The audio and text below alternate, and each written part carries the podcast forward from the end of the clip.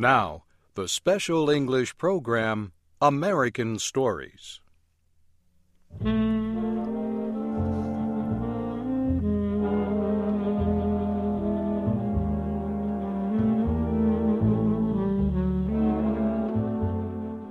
Last week, we broadcast the second of our programs called A Princess of Mars. The story is from a series of books by Edgar Rice Burroughs. Last week we told how John Carter was captured by a group of warriors on the planet Mars. Later, he became one of them by defeating a huge warrior in a fight. He is still a captive, but he is treated with honor because he is a skilled fighter. We left John Carter at the beginning of a fierce battle between the Green Warriors and their main enemy. The enemy came close to the Green Martians in huge airships. The Green Martians attacked. John Carter continues to tell about what happens to him in Edgar Rice Burroughs' story, A Princess of Mars.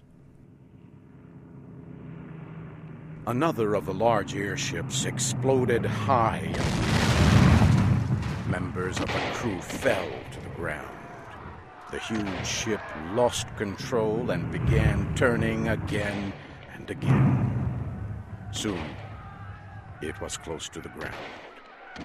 The warriors climbed aboard the ship and began fighting the members of the crew who were still alive. Soon, the fighting stopped the warriors began taking everything from the ship.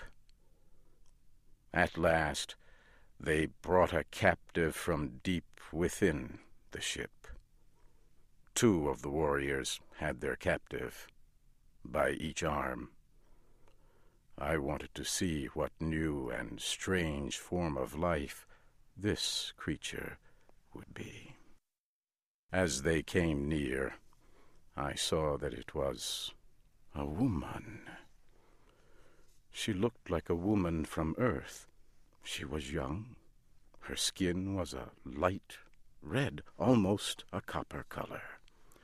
I saw at once that she was extremely beautiful.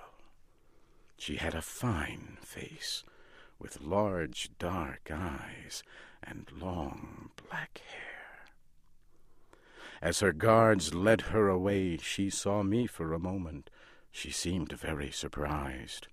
Her face looked hopeful, but when I made no attempt to speak to her, her face grew sad, and she looked very small and frightened.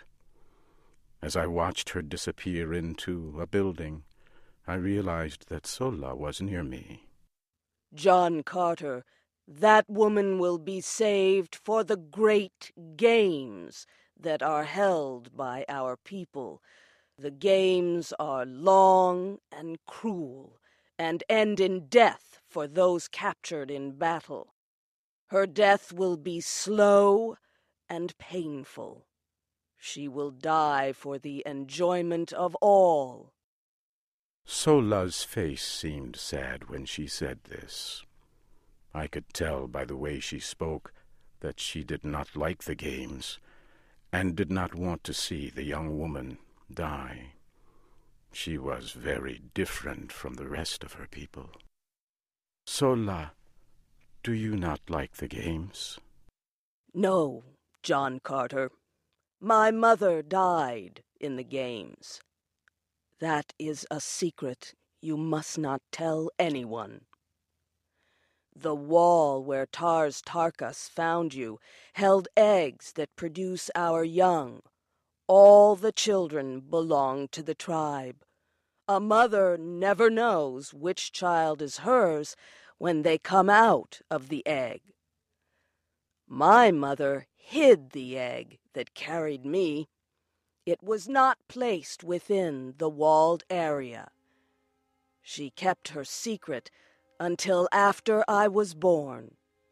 But others discovered her secret, and she was condemned to die in the games. She hid me among other children before she was captured.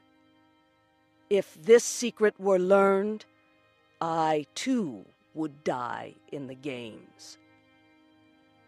Before she left me, my mother told me the name of my father. I alone keep that secret. It would mean death for him as well as me. My people are violent and cruel.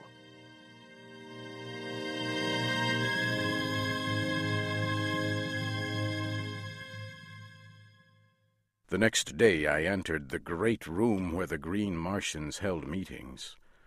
The Red Woman prisoner was there too. Soon, the leader of the Green Martians came into the room. His name was Lorquas Ptomel. He began speaking to the prisoner.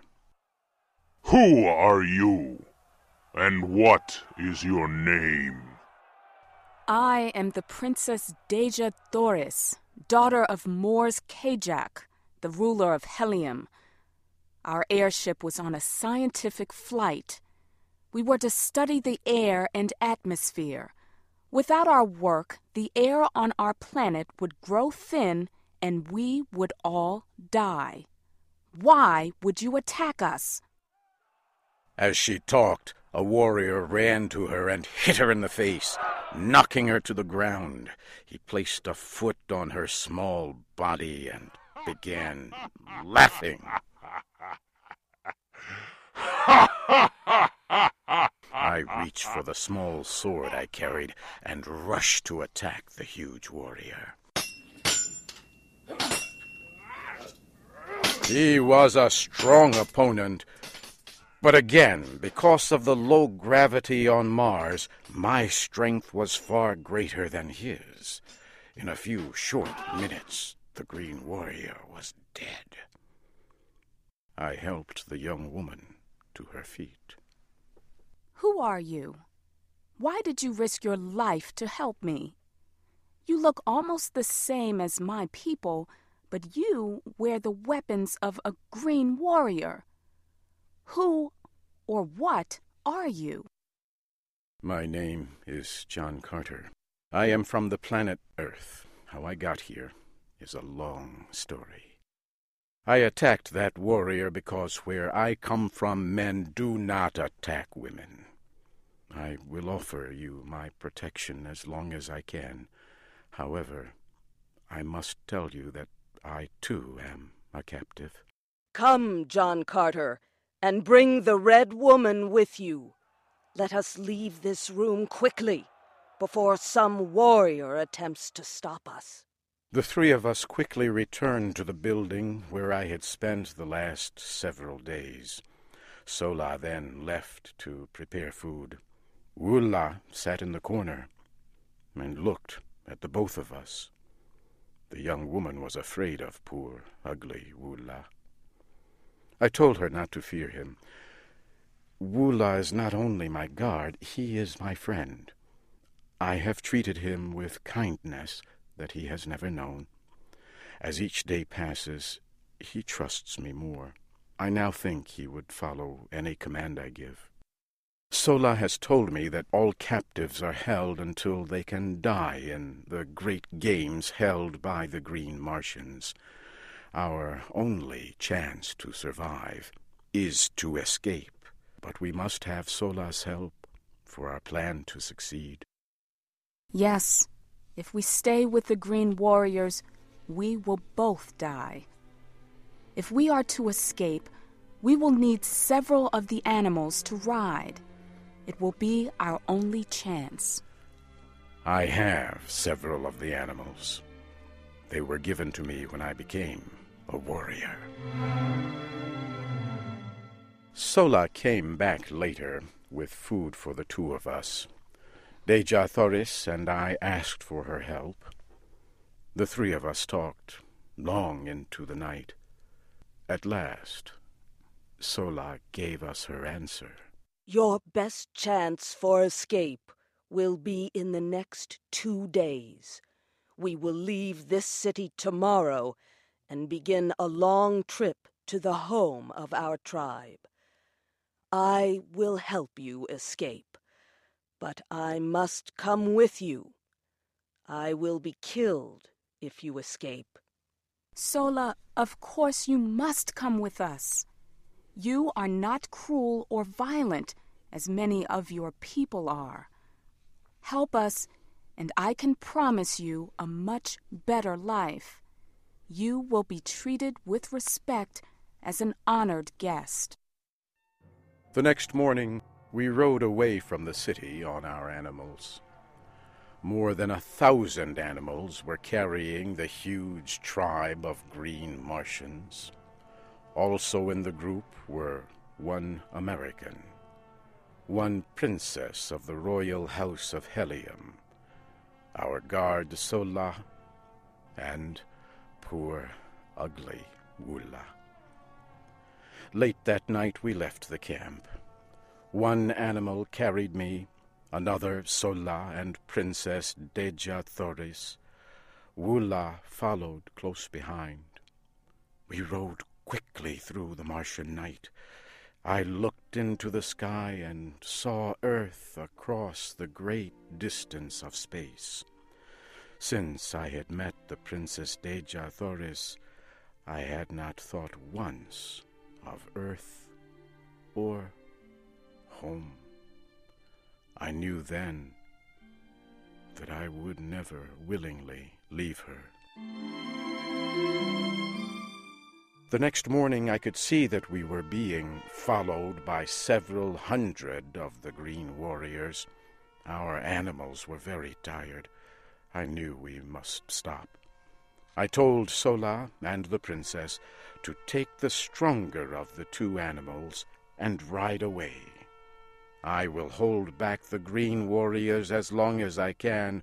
Woola, go with them and guard them with your life.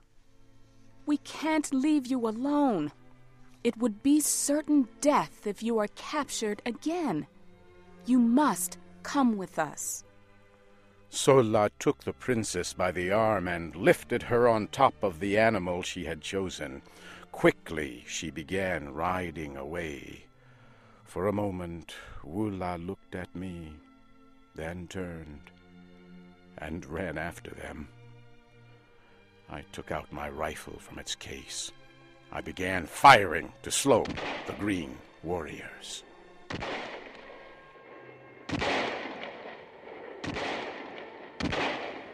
I was able to slow them for more than an hour, but then I had no more ammunition. Soon I was surrounded.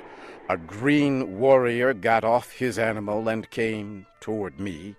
He pulled out his long, thin sword. I reached for mine. As we neared each other, I saw it was Tars Tarkas. He stopped and spoke to me very slowly.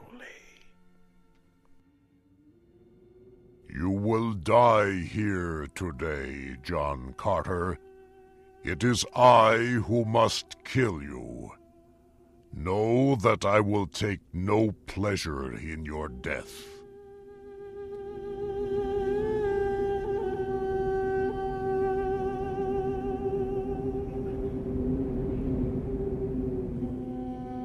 You have been listening to the special English program American Stories. This has been the third program in our series A Princess of Mars by Edgar Rice Burroughs. This story was adapted for special English by Paul Thompson. It was produced by Paul Thompson and Mario Ritter. Shep O'Neill was the voice of John Carter. Steve Ember was Tars Tarkas. Barbara Klein was Sola. And Gwen Outen was the Princess Dejah Thoris. Join us again next week as we continue A Princess of Mars in VOA Special English.